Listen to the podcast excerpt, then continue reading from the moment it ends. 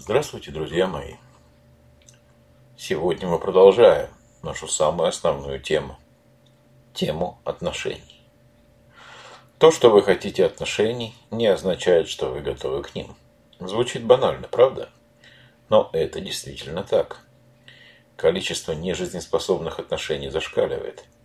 Люди сталкиваются друг с другом, прижимаются друг к другу, деформируются и также стремительно отталкиваются. Все это напоминает некое броуновское движение. Постоянное, хаотичное и ни к чему хорошему не приводящее. Я не думаю, что такая деформация проходит бесследно. Негативный эффект накапливается, уменьшая вероятность возникновения полноценного партнерства. Предлагаю разобраться в том, что мешает нам иметь те отношения, которые мы хотим. Мне на ум первое, что приходит в голову, это некое давление нашего общества, давление социума. Социальный неброс по поводу отношений колоссальный. Ты еще не в отношениях? Может быть, ты дефектный, дефектная? Может быть, ты эгоистка или импотент, или фригидная? Наше общество стигматизировано настолько, что многие люди, не находящиеся в отношениях, чувствуют себя людьми второго сорта. А как они могут чувствовать себя иначе, когда общество изо дня в день им твердит, что к определенному возрасту они уже должны встречаться, начать заниматься сексом, жениться и заиметь детей? О каком качестве отношений может идти речь, если приоритетом становятся сроки выполнения такого социального заказа? Второй фактор, который существенно влияет на отношения, это либидо. Хотите – верьте, хотите – нет, но либидо – мощнейший двигатель к отношениям. Вопрос только в том, что мы понимаем под словом «отношения». Секс как средство самоподтверждения и соответствия неким стандартам, чьим давно стал повседневной нормой. Но улучшил ли такой подход качество отношений в целом? В конце концов, с постели приходится вставать и заниматься другими делами. Центральную проблему в отношениях я вижу в психологической неготовности к отношениям. Какие бы ни были ваши проблемы в сексе, сексуальная активность – это биологически детерминированная функция физически и психически здорового человека.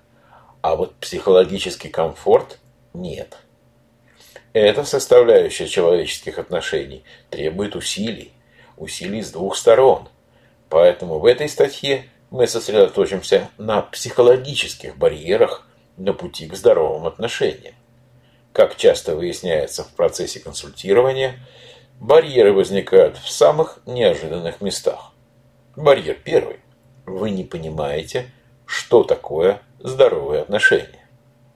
Дело в том, что здоровые отношения – это не про него и не про нее.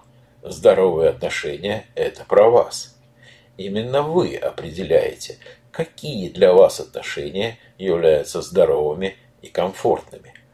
Типичными ошибками здесь являются автоматические мысли, которые, как это ни странно, вы озвучиваете своему партнеру. Например, давай просто будем вместе, а там посмотрим, что из этого выйдет. Или мне не надо ничего слишком серьезного. А может быть такая. Я от тебя ничего не требую, и ты от меня ничего не требуй. Мой опыт консультирования показывает, что подобные рассуждения заканчиваются разочарованием от потерянного времени и горечью от самообмана. Может быть, лучше понять себя, принять себя и свои потребности, сформировать свои определенные принципы, на которых вы хотите строить свои же отношения. Понять, какой партнер вам нужен и каким партнером вы хотите быть. Еще один признак неготовности, психологической неготовности к отношениям является то, что вы не имеете цели, которая должна быть в отношениях. Нет, по формальному признаку эти цели, конечно, присутствуют. Семья, дети, дом – светлое будущее, но центральное слово здесь по формальному признаку. Многие предпочитают сначала завести отношения, а потом определить цели и способы, которыми они будут достигать эти цели. Практика показывает, что это не работает. Как результат, вы вкладываетесь морально, эмоционально, материально в неэффективные отношения, теряете время и разочаровываетесь в своем выборе. Вы уверены в том, что вам обязательно нужно с кем-то связаться для того, чтобы определить свои жизненные ценности и цели. Еще один признак психологической неготовности к отношениям – это так называемые параллельные отношения. Социальный невроз, о котором мы говорили раньше, заставляет нас делать еще и не такое. На практике параллельные отношения по определению отношения низкого качества. Почему? Потому что они основаны на обмане себя, претендентов или претенденток. Вы думаете, что вы выбираете путем сравнения. Прошу прощения, но это еще одна иллюзия. Выбор стратегического партнера по жизни – это движение в глубину, а не перескакивание с одного партнера на другого или другую. И сравнение здесь проводится не между кандидатами, а между вашими потребностями и его или ее возможностями. Еще одним блоком на пути к качественным отношениям является наличие негативных сценариев. Нет смысла начинать отношения, находясь во власти предубеждений. Вы потеряете время, получите еще одно, боюсь спросить, какое по счету, отрицательное подтверждение и, возможно, причините боль ни в чем не виноватому человеку. Отдельно хочу отметить фактор времени он тоже оказывает влияние на качество отношений. Время либо слишком много, и тогда вы ничего не делаете со своей жизнью, вспомним знаменитый день сурка. Либо слишком мало, и тогда невроз двигает вас навстречу новым приключениям. Важно понимать, что скорость времени зависит от того, чем заполнена ваша жизнь. А вот чем ее заполнить, зависит только от вас. Еще один аспект, который существенно снижает качество наших отношений, это так называемые нездоровые границы, которые проявляются во всех ваших отношениях. Существует три типа границ. Для жестких границ характерно избегание близости, низкий уровень эмоциональности, низкий уровень доверия или эмпатии. Принятие другого человека при жестких границах затруднено. Выражение себя очень ограничено. Другой вид границ – так называемые проницаемые или пористые границы. Для них характерна неспособность сказать «нет», неумение отстаивать свою точку зрения, выраженный страх потери и высокий уровень созависимости в отношениях. А что же такое здоровые границы? А вот здоровые границы, друзья мои, включают в себя защиту своих ценностей и убеждений, способность отказывать и принимать отказ, умение выражать свои желания и потребности и умение принимать помощь, если это необходимо. Еще один фактор, который нельзя не отметить, который постоянно влияет на качество наших отношений, это ложь, обман. Да? И мы сталкиваемся в отношениях с двумя разными проявлениями. Либо вы обманываете своего партнера, либо вы позволяете своему партнеру обманывать себя. Замечу сразу, связь, которая начинается с обмана, уже находится в зоне риска независимо от того, кто кого обманывает и по какому поводу. Сам факт, что обман партнера для кого-то из вас является вариантом выбора, пусть и временным, говорит о том, что это плохое начало. И, скорее всего, вы или ваш партнер не готовы к серьезным отношениям. Еще один аспект – это тогда, когда мы на подсознательном уровне рассматриваем отношения как рецепт некий от одиночества. Большинство из нас боится одиночества, потому что не совсем правильно понимает это состояние. Думаю, что одиночество – это про ваши отношения с самим собой, а не про отсутствие пары.